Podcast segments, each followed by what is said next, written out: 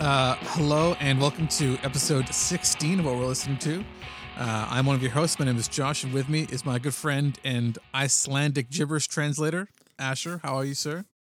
Good man. It's been a, a, uh, a podcast episode for kind of Scandinavian slash uh, other interesting languages. You'll see later. Oh my goodness. I yeah, we'll get to that, but started to get on my nerves a little bit by the end of the week. um, all right, I have a, a small quiz for you, sir, and I'm curious to see how you do with it. Mhm. Um, you may or may not know that in the last couple of weeks has been the anniversary of Tom Petty's uh, death and birthday, are both roughly sim- similar times to each other. So I did not know thought I'd that, give you so- a bit of uh, Tom Petty quiz trivia. Mhm. Um, so I gave you to listen a song called "I Won't Back Down" by Tom Petty. It's a pretty famous song by him from the 80s Yep. And one of the things Tom Petty is known for is having a lot of very famous friends. And so I'm wondering if you can tell me who plays either the drums or the guitar solo in that song. Oh man. Um, I mean, is I- the drumming done by Ringo? Yes. Okay. That's half a Oh. point. I'm really surprised I got that one. Um, I I did You not could put- you could- anticipate. You can probably guess the guitarist then too. Um, oh, I mean, is it Paul McCartney? It is not Paul McCartney. It's in fact George Harrison. Was he still alive? Sorry, I don't know the time frame. Sorry, I was like, I was like, well, George Harrison died quite a while ago now. I I'll, suppose. I'll give you a hint. George Harrison died in 2001. Um, Oh, oh my goodness. so as you, See, I don't know my Beatles history. that's right. You may know that they had a band called the Traveling Wilburys, right? Um, yeah, yeah, I did, I did. This is around the same time as that. So actually, the song was also co-written by the singer from the Electric Light Orchestra, Jeff Lynne. I don't know if you know ELO very yeah, well. yeah. yeah. I, well, I mean, I know Jeff Lynne more than I do ELO. So, So this is a, this is a very like as close as you could get to the Traveling Wilburys, just without Bob Dylan, basically. It's probably why it sounds nicer to actually sing and listen to. Anyway, I thought I'd give you a bit of trivia. Nice. I you know what I thought of listening to that song? I thought of Noah and the Whale. Um, and that's because I feel like some of the vocal slides that Noah and the Whale do are reminiscent of Tom Petty. I don't know. That's just me. I was like, oh, okay, I see some influences. I mean, Anyway. Tom Petty's like a pretty influential American artist from the '80s. You could Yeah. say. I think I I think I've heard some of his stuff, but just never intentionally listened to it. So sorry. Well, I will say that the slide guitar solo in that song is probably the most quintessential George Harrison thing, like this side of Liverpool, basically. If you listen to him, it's like I- so George Harrison. Yeah, I just am not as deep into the Beatles lore as you are. Shame on you, sir. I'll give you ha- I'll give you half a point for Ringo. I the reason I said Paul was that um I know that he also plays guitar, and I wouldn't pu- put it past him doing a solo as well. But maybe he's not that good. I don't know. all right. Uh, he- do you have can- any? Sorry, just on this, doesn't Paul McCartney play the intro of um uh the start of Sergeant Pepper's um that like riff? Does he do all that? Ooh, I At least I've seen know. him do it live when he's sung it solo. When he's been doing solo stuff, I think he does it live.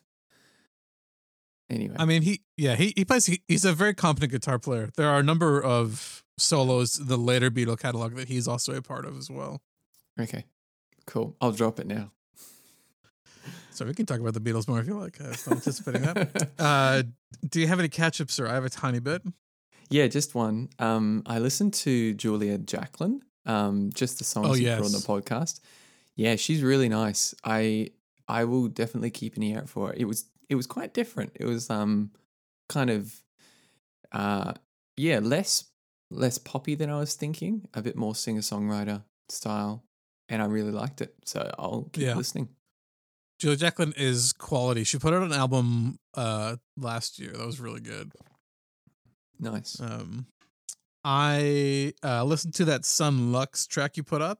Mm-hmm. Um, is there a word that like is more than polyrhythm because this is like there's like a bazillion polyrhythms in this song. It's I mean, it's not really polyrhythm, but what he, I feel like what they draw on is almost um, they're pulling the time as well. So yeah. sometimes the part is just a little slow or fast, like it's dragging deliberately, Yeah. and that's that's hard to do as well because then you've got these like un like not very kind of simple gaps between you know percussive parts it's i mean it is just essentially polyrhythms you know triplets on top of duplets on top of whatever um which is nice I like the whatever part of it. well yeah i mean i i haven't given a close analysis i'm waiting till the full album comes out um oh and they've got a listening party coming up for anyone who's interested so Oh. um, check that out. The album comes out uh, early December, but they do these listening parties where you can buy tickets um, and you get a free copy of the album too. And uh, so, yeah, if you're interested, check that out. Um, also, I uh, I watched a, uh Joji live concert that he put on in the last weekend. Oh, nice. um, called the Extravaganza. It's it's been interesting to see how different people, different musicians, have tackled this kind of watch from home concert idea. Hmm. Um, so some people like still grab very heavily onto the idea of like let's put on like a genuine regular concert and just kind of play. And then Mm. some people have gravitated much more to the performance art kind of side of it, which is like a big thing back in the 70s, but hasn't really been on stage in a while Mm. um, you know, you get a concert, people just kind of get up and play, and it's less of a an art piece. And um, it was interesting to watch Joji because he put on this like weird, kind of visceral, oddball carnival performance, Hmm. like like kind of half magic show. Like he's sitting in a dunk tank trying to sing, and like a dunk. men in What's skulls. dunk tank? Sorry, um, you know, yeah, I don't know if you've ever been to a carnival. Like Oh, you have that chair oh, over like a pool like of the- water, and you get it something thrown at the target, and you get dropped in. Yep. Gotcha. Yeah, and so like he's he's trying to sing while the music's going on in the tank, and like people in skeleton costumes are like chucking balls to try and dunk him while he's trying to sing, and the song just ends after he gets dunked, and it's like on to the next thing. It was really interesting. That's that's cool. I I dig Yeah. that. Yeah. It was nice that he just was trying something else. I, I really enjoyed that part of it. Nice. I I must confess I I have not bitten the bullet very much with any of these online concerts. Um, Yeah, partly because sometimes they're always streaming at weird times of the night for me, or or morning, and I'm just like I don't have the energy um, to be kind of setting my alarms for all these random times. Sometimes it aligns, sometimes it doesn't. But um, yeah. that's a very Australia problem to have. I'm sorry, but that's uh... reviews. Yes, onto the reviews. Um, so I've been listening to a Mammoth album by a band called Calexico. Um, now Calexico, I I know this is this is a re- regular theme. My mum, but um, Calexico are one of my mum's favorite bands, and I don't know how many years she's been telling me to listen to them for. Um, and I felt like a bit of a bad son, so I was like, all right, I'm going to find one of their albums and just go for it. So I listened to an album called The Thread That Keeps Us. Um, and this is, it's the deluxe, deluxe edition, the only one I could find. It's um, online. huge. Yeah, it's 22 songs, I think. Um, and it's, uh, so Calexico are from the south of, of America, um, but closer to like the Mexico borders. I mean, like closer to, um, I think they're from Arizona or something like that. Yeah, Tucson So- or something like that. Yeah, and so they're known as uh, different genres like desert noir and desert rock kind of thing. Um, so if you want a kind of broad, sweeping brushstroke, they're very, uh, very diverse in their genres, and they pull influences from like um, mariachi sorts of sounds, a bit of brass, some parts that are almost a little bit ska, and and then you've got also influences. I'd say like for me, it feels like Wilco meets Leonard Cohen meets Rufus Wainwright. So Okay. you've got these like Americana sort of folk vibes, but then the singing and storytelling almost feels like Rufus and Leonard Cohen. Like it's really interesting. I've I've enjoyed the album. It's been a struggle to be able to pick apart every part of it. Um, but there have been songs that I've like woken up with in my head, and I know that that's a sign that they're kind of like really strong and they're really unique.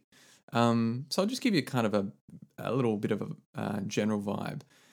Like I said, there are so many genres. It just seems to change and change and change. And I was actually um, chatting about that with my mum, and she's like, "That's what I really like because it keeps me interested the whole way through."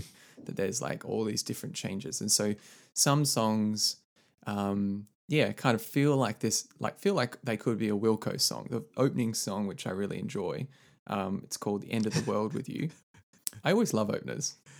I it's funny that you say it's a Wilco song. I I listened to a couple of these, and that one to me sounded so much like a Crowded House song.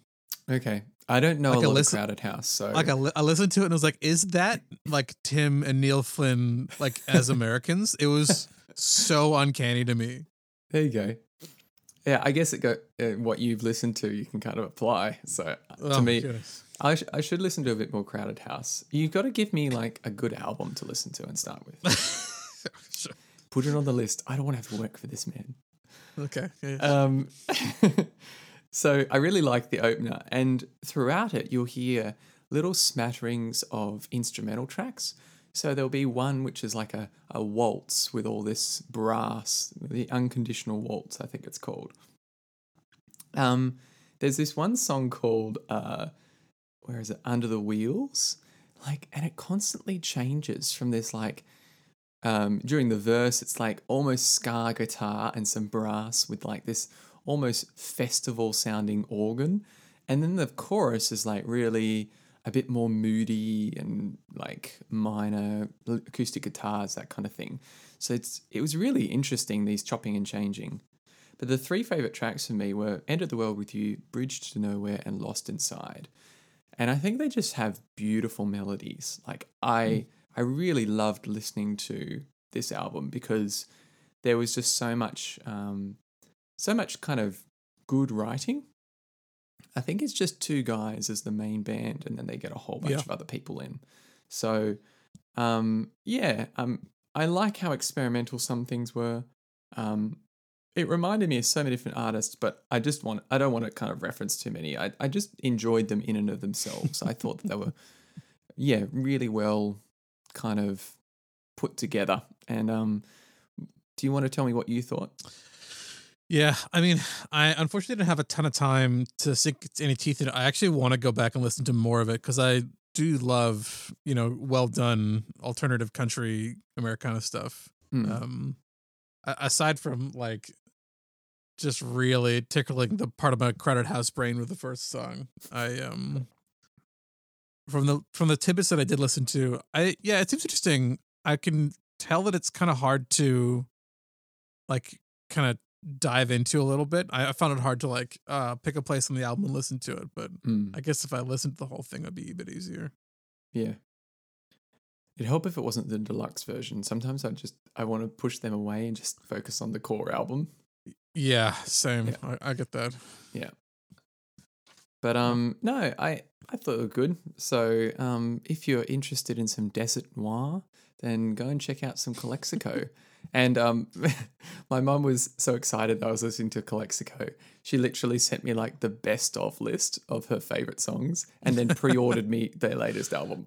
What's it? I was like, it's whoa, whoa, I'm cool. I'll get, I'll get there. But um, you know, I don't, I don't do best of. I'd much rather just listen to an album by album sort of thing. But that's okay. I, if I if I need it, I'll go back to the list. Yeah. So, uh, what have you been listening to?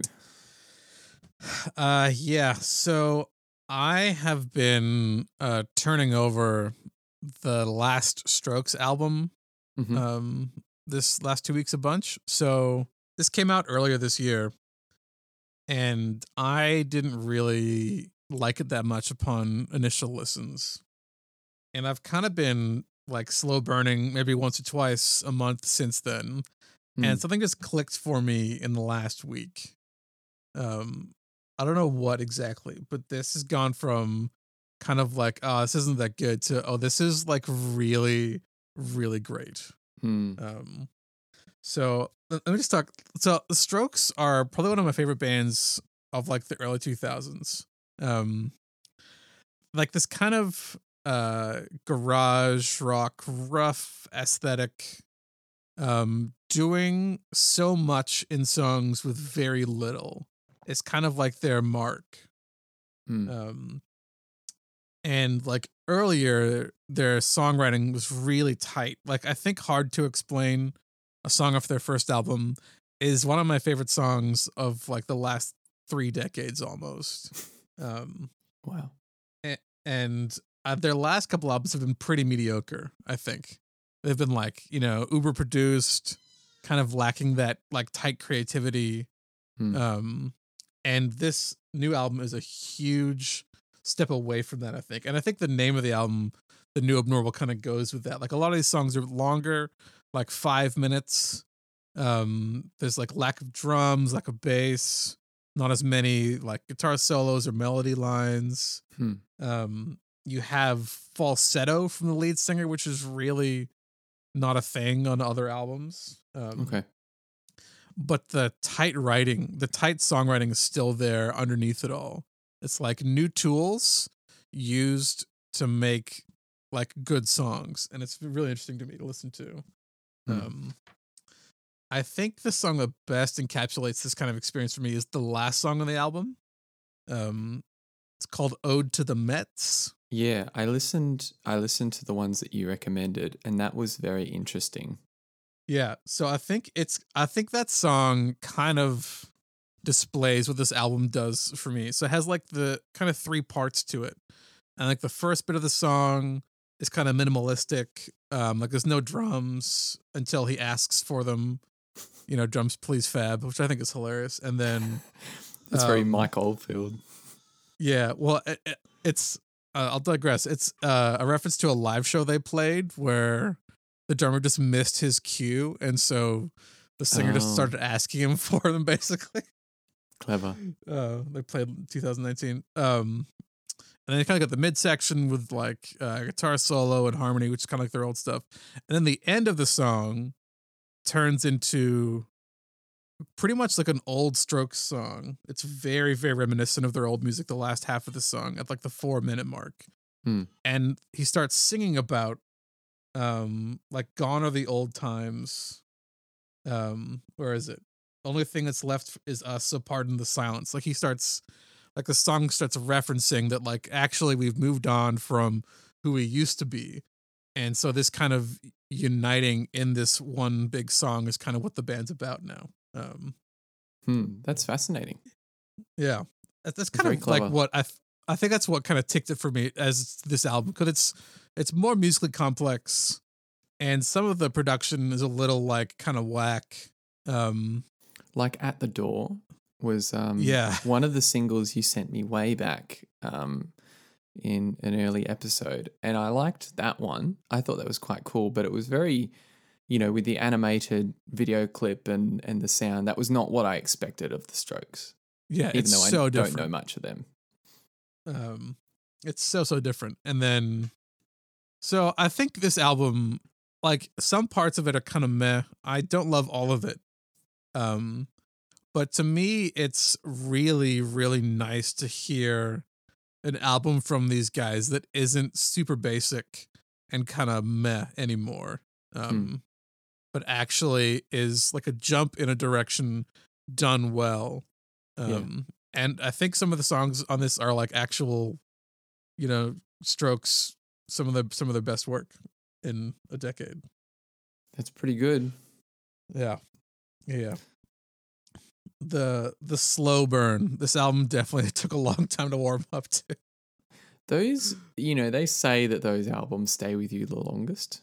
Um, yeah I mean, I don't know if it always works, obviously, but yeah, I have noticed that that sometimes is the way. But that's cool. I I um I gave it. I'm pretty sure I gave it a full listen through. I listened to half the album at one day and then the second half another day. Um, I Yeah. hope I didn't miss any tracks, but I I tried to listen to the three that you mentioned, and yeah, there seemed to be yeah quite a lack of drums on some songs and more kind of a lot of synthy stuff. And um, I like. I mean, I must confess, was "Bad Decisions" one of the other songs you sent me? Um, one of the Mm, singles. Uh, a while ago, yeah.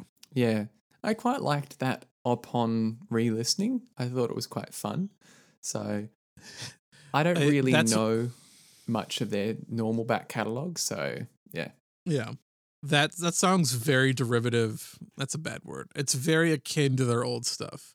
Um almost like to a point where they're kind of taking the mickey out of themselves for making it. I don't know. Like it's right. it's the one that gets played on the radio from this album because it's, you know, very strokes like in quotations. yeah, yeah, yeah. Um but it, stands out on the album as being a bit different, I think, now that like you listen to the whole thing. Yeah. Yeah, I um I remember when they have had singles, you know, on the radio in the past and I've listened to it and enjoyed a couple, but I must confess I don't really have a clear view in my head what the strokes are like, what they what you know, what they even look like or kind of their PR and that sort of thing. So it, Yeah, I'm yeah. kind of shooting in the dark. But yeah. just like prime um 2000s indie new yorkers just like shaggy hair anyway Mhm. um i'll i'll put hard to explain in the playlist because i think that song encapsulates the best of the early strokes to me Cool. and kind of put that together with the other stuff um but yeah solid solid album give it a listen Great. I will give it a re-listen. All right. So uh, this week I gave um, Asher the only album by Seattle based supergroup The Postal Service, um, who have received numerous cease and desists from the United States Postal Service. Um, so uh, the Postal Service is made out of the Death Cab for Cutie frontman, Ben Gibbard, who does most of the vocals. Um, and then an electronic artist called Jimmy Tamborello, or otherwise known as Dntel, I think is his artist name.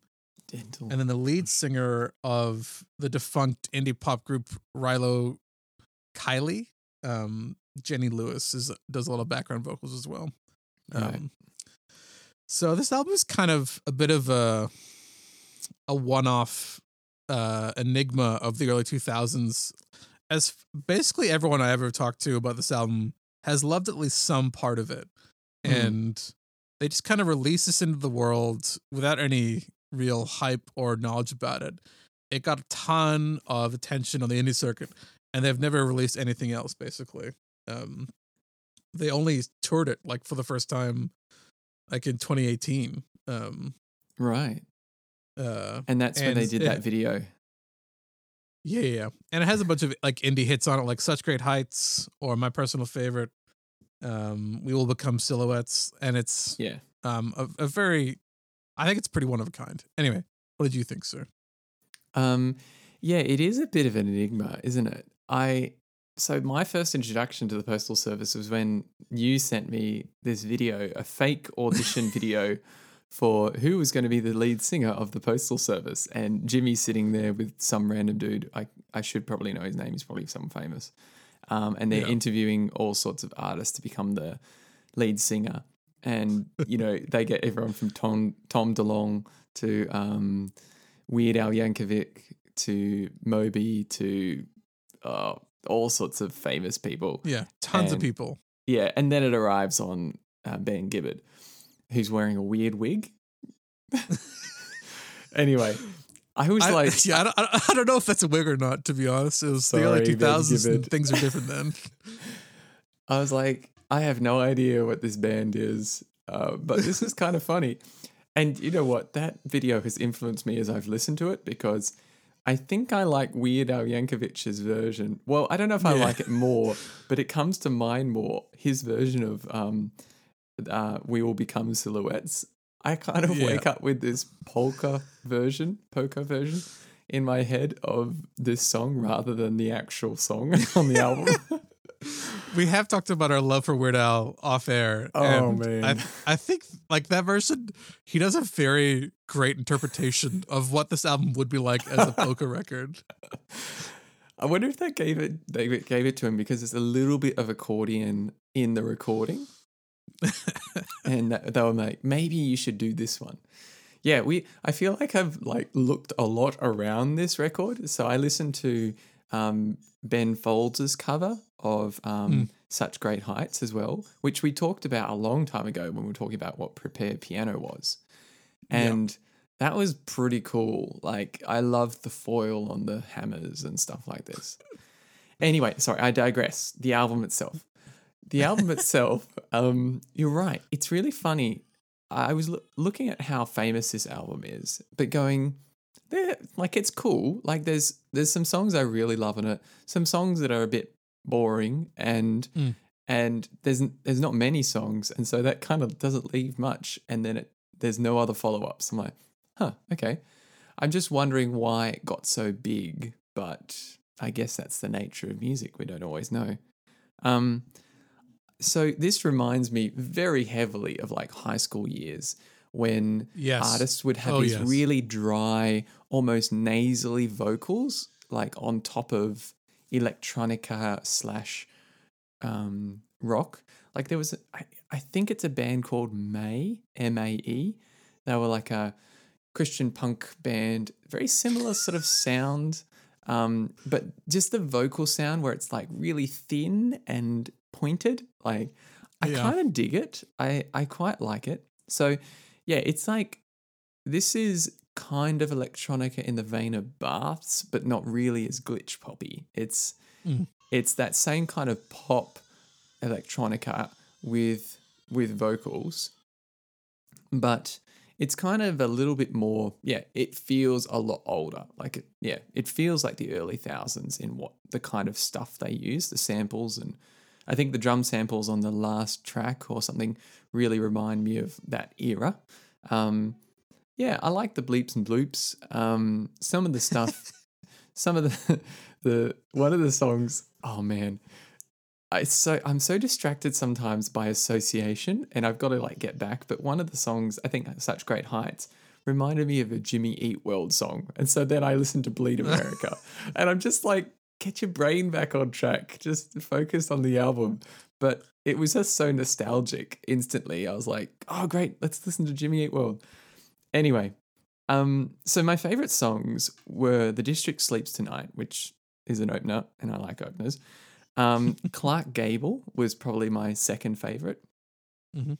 Um, I really like the narrative in that one where he's talking about faking this big romantic scene, you know, um, and it just the lyrics and the music were really perfect. I thought that it was really good. Um, also, such great heights is a great track. Yeah, I mean, you can't really deny it. It's it's good. And then Yeah. also, yeah, will we become silhouettes was really nice. So I I kind of I liked this combo of getting in yeah Ben Gibbard to sing it. I must confess I don't know much of Death Cab for Cutie, um, but I like No. his I like his voice, and I thought it worked really well with this this um yeah the backing of this kind of it's not totally electronic like there's guitars and there's drums and stuff but it was a good combo kind of and int- it's almost like a collaboration uh, more than it is a band but i don't know It's interesting that you appreciate. So often, one of the things I find people dislike is Ben Gibbard's vocals kind of turn them off at first listen. i like them Um, I, I dig it Yeah. Yeah Th- this is definitely the entryway drug for me to Death Cab for Cutie. Um, okay I'd, I'd never listened to anything by them before. Like, so this is peak, like 2005 for me as like a teenager is like Postal Service and like Demon Days by the Gorillaz. These are like two like the big Right. albums yeah. around that time for me. Um, I'm curious. So, what did you think about the the last song on the album, the Natural Anthem? Because it's kind of very much not. yeah it didn't do it for The- me Yeah, I I must confess, like I think I skipped it or got halfway through. It was like, okay, I'm I'm a bit bored now. Um, I yeah, is that the yeah? I can't remember to be honest, but I don't remember liking it very much. Sorry. that's fine. It's very.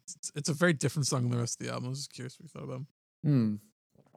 It's it's an interesting album. Like like you say, I think for me, it, it's like about a six and a half. Like there are some Mhm. really good tracks, and then there are some ones that are like a bit boring.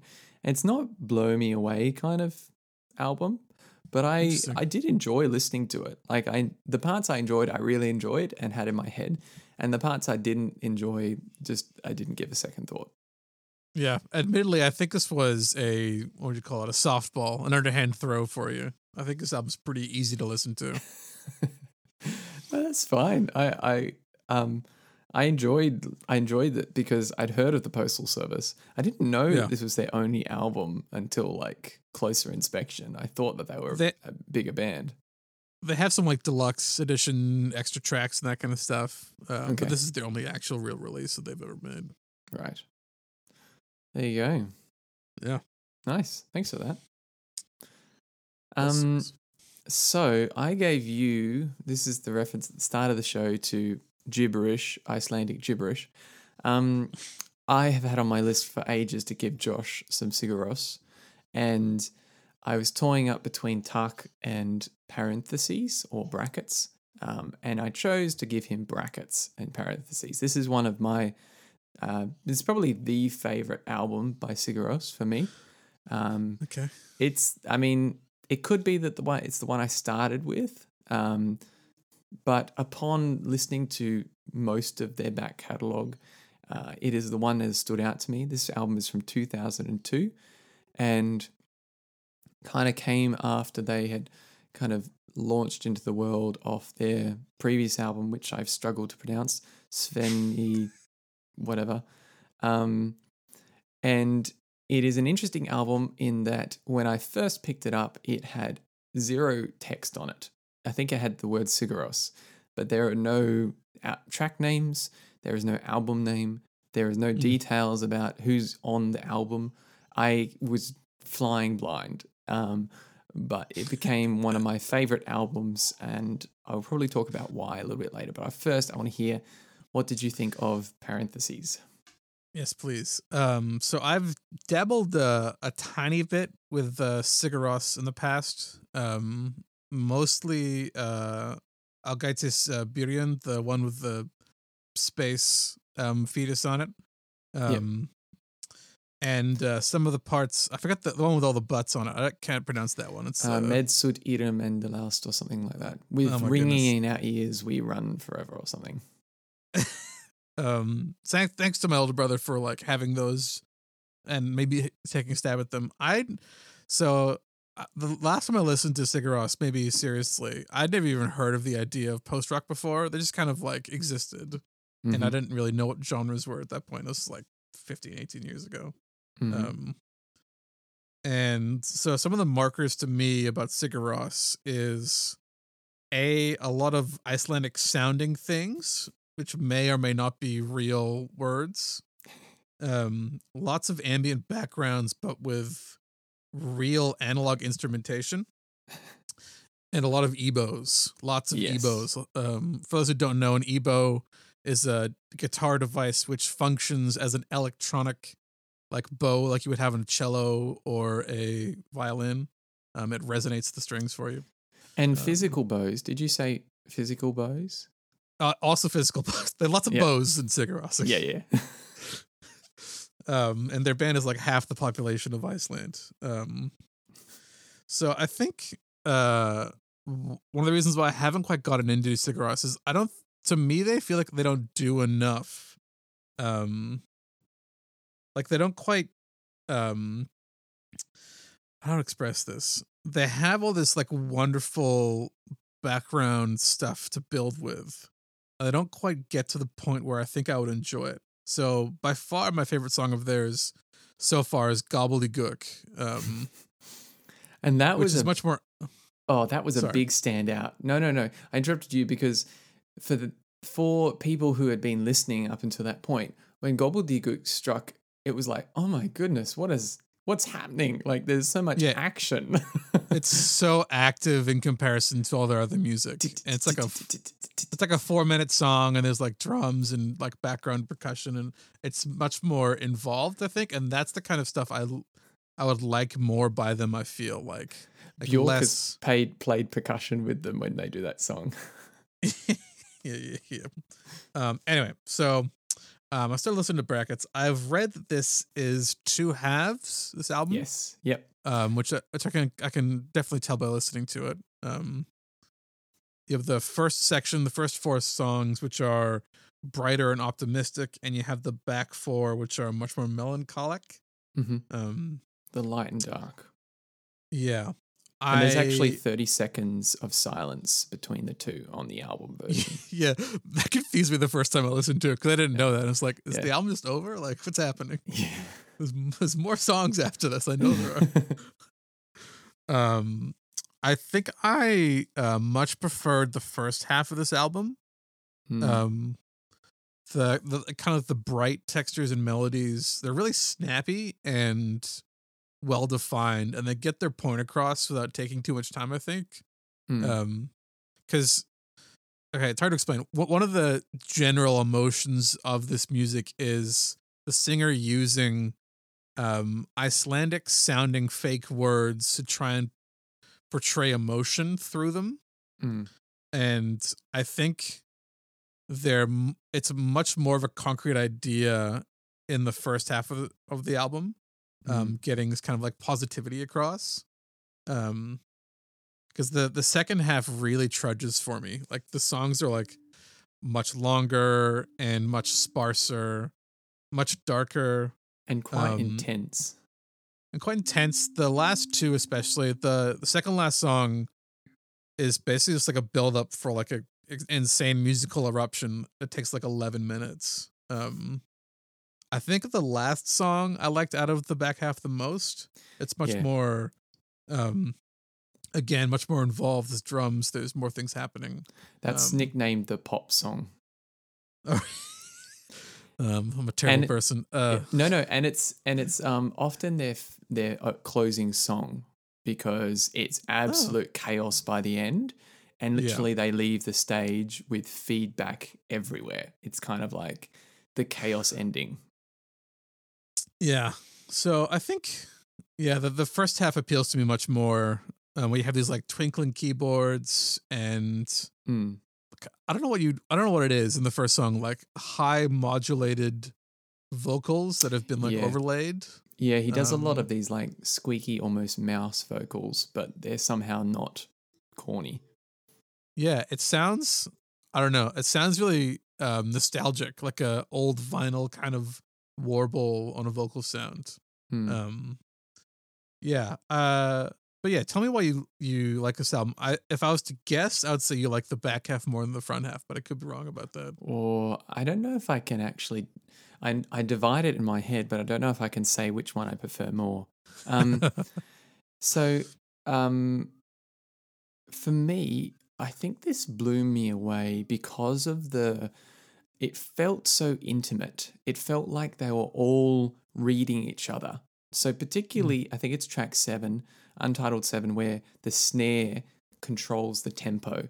Like you have these big build ups and they actually speed up throughout the song. And then they have to slow down again. And that snare lets them know and signals when and how they're going to come back into the verse or the verse in quotation marks. Um, and so there's so much control, and it seems like they're reading each other really well. I wouldn't be surprised if some of those songs were performed live and Yeah. recorded live because Yeah. they'd just be impossible to play to a click track.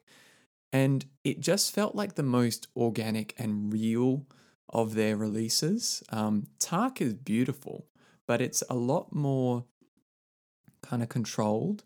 And Mm. I do like a little bit of chaos. I do like a little bit of something that's not really as repeatable. And I don't know. I, I don't know. I'm making up kind of things as I go along about why.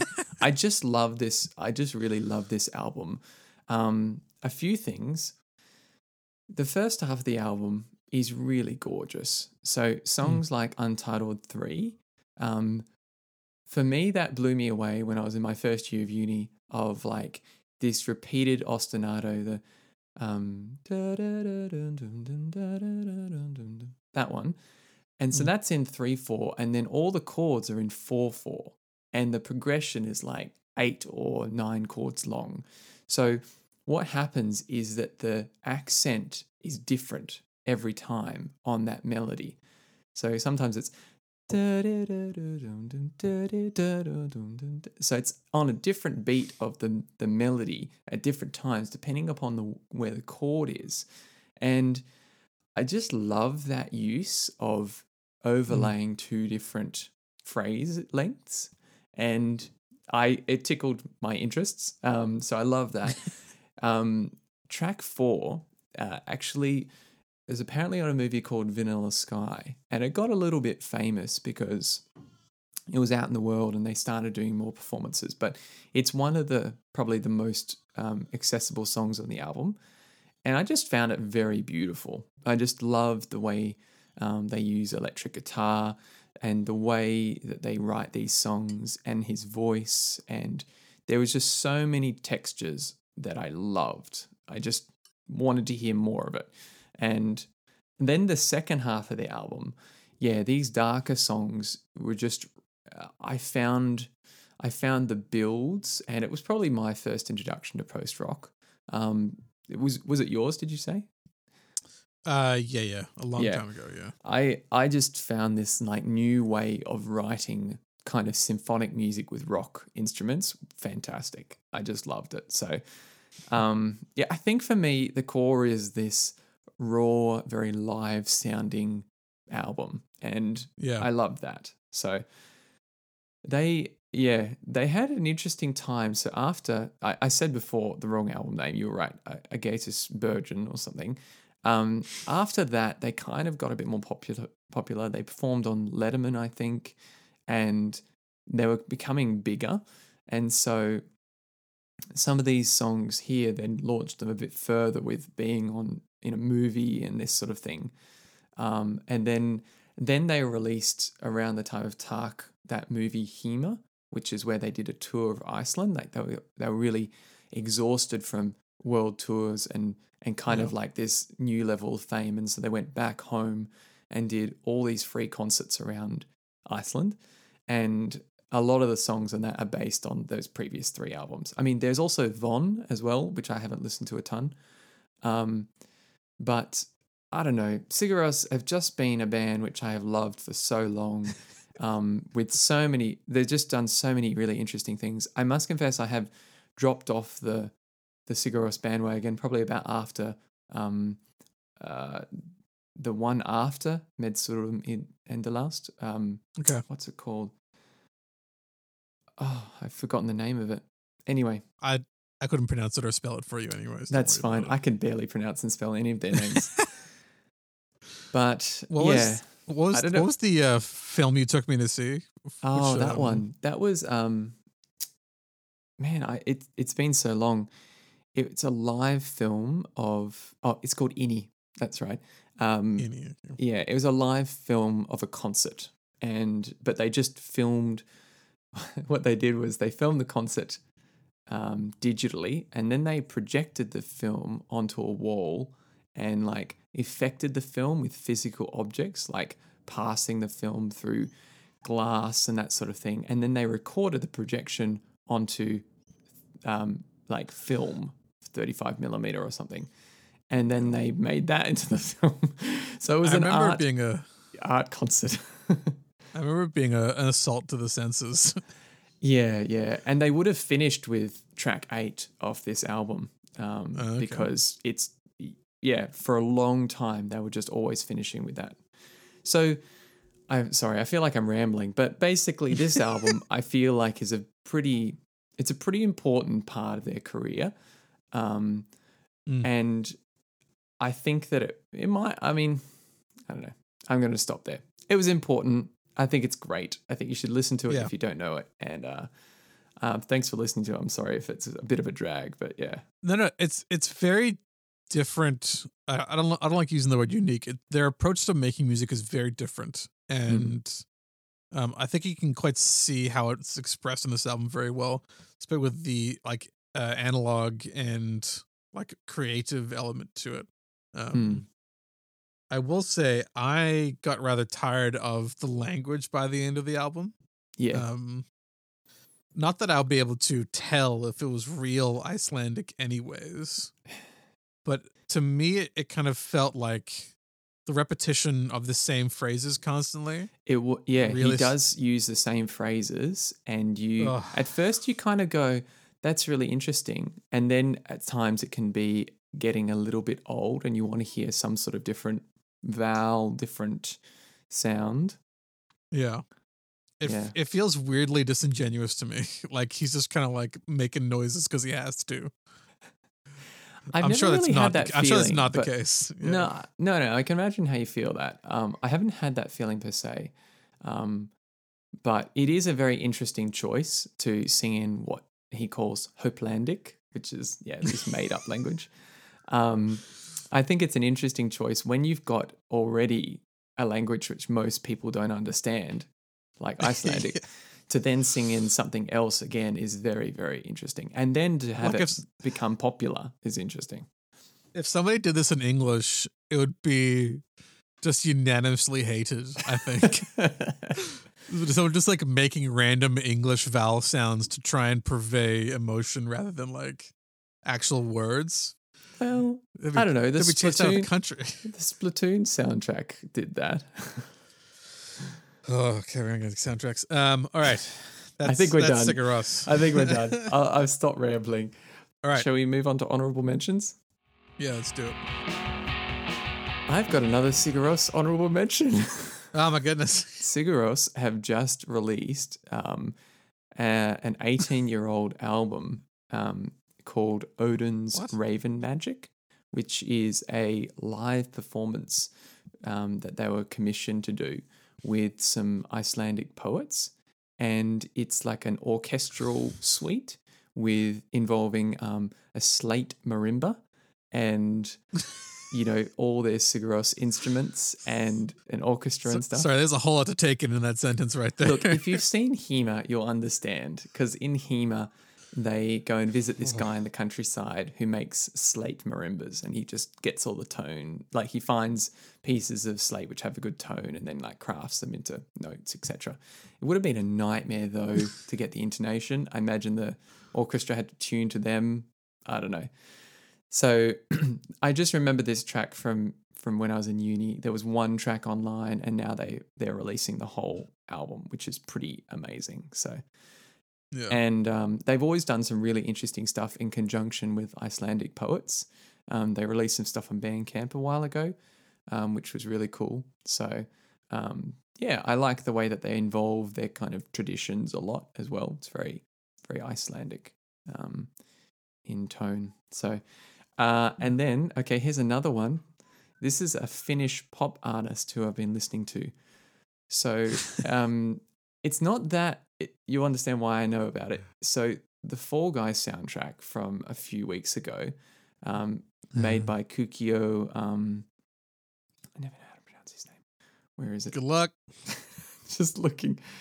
Okay, so his name is Good oh, so Juk, Jukio Kallio, um, and I cannot pronounce the name of the album. It's like Kuvan Kaunis. Um, it's a beautiful album. It, it's kind of like I mean, so it's Finnish. It's not Icelandic, but there are a lot of very similar sort of sounds. But it's really poppy and really dancey and electronic, and it's so good. Um, yeah, if you get a chance, check out this album. It's his his falsetto is incredible. Like I just Okay. I don't know how he sings like that. It's amazing. Um, thirdly, um, so quick short story. Um, my mum sent me an old reel to reel tape that she had found. She thought it had a cover that she'd done at one point on it. It turned out to be just a mixtape of like her favorite songs, like the Beatles and the Byrds and stuff like that, which is cool. um, because I was import, I was just recording it from my reel to reel onto my computer. But John Ringhofer of Half Handed Cloud was jokey about it. He's like, "Oh, maybe it'll turn out to be another Sybil um, Bayer album." And I didn't know who Sibylle Baier was, and so I checked her out, and she is a singer songwriter who recorded an album when she was younger, and then her son discovered it like 30 years later or something like that, and Oh yeah. and then released it. And so it's this beautiful album called The Color Green, which it's kind of like a chilled Joni Mitchell, um, really beautiful nylon string acoustic guitar, this gorgeous voice, and these really intimate songs. So, um, yeah, I recommend checking it out. I, I really enjoyed it. And so, um, props to John Ringhofer for that one. Thanks for putting me onto that. um, and uh, lastly, um, I don't know if you know King's Kaleidoscope, but uh, they're like a they're an ex um, like church band from a, a mega church in Seattle. That uh, when Yeah. that church uh, crumbled, um, this was Mars Hill when it fell apart. Um, they kind of went out on their own, doing stuff, and have slowly changed their sound. Um, I mean, Oh, they've kind of they've always been very kind of uh, dancey slash kind of rocky yeah. um, but more and more so the lead singer um, i've blanked. Oh the lead singer is a ex dj and so more and more this kind of rap rock sort of brass sort of feel has come in and they just dropped a three song ep um, called Oh, okay. power perfect or something like that and it's pretty good. It's um it's it's got some good tracks. I don't love all the tracks on it but i do love i do love their sound so yeah it's really interesting Yeah. Kings K are very creative in their arrangements of music Mm. because I remember seeing them once and they have like two drummers and a whole bunch of guitar players. yeah. and, um, they're very proactive in how they like, if they're going to either adapt an older hymn or older standard, they change it a lot. yeah Or when they're at their own songs, they're also very, very active. yeah yeah they've got a lot of creative kind of power in behind their work so um, i dig it yeah and it's a little ep just came out on vinyl um, and i think they're planning some new stuff so Okay. yeah check that out you sir Uh, all right. Honorable mentions. I have a couple big ones actually. I've been trying to condense them into larger honorable mentions rather than lots of small ones. so, um, first, um, I've been doing a little more uh, shoegaze exploration. Um, 2020 has definitely been the year of Josh starts to enjoy shoegaze a lot more.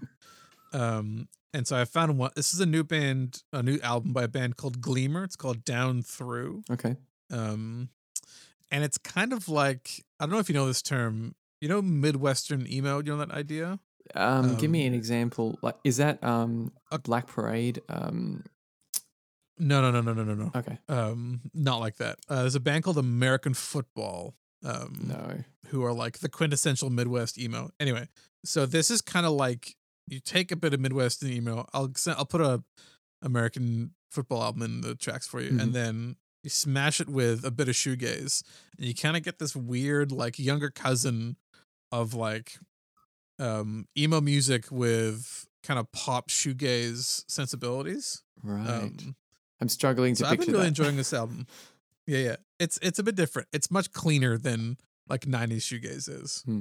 Um, and I I don't know. It's this this has been scratching a particular part of my brain for the last couple of weeks of like kind of pop, easy listening, but still having those kind of like core shoegaze sounds of like distortion and choruses and reverb and that kind of stuff. It's been really nice.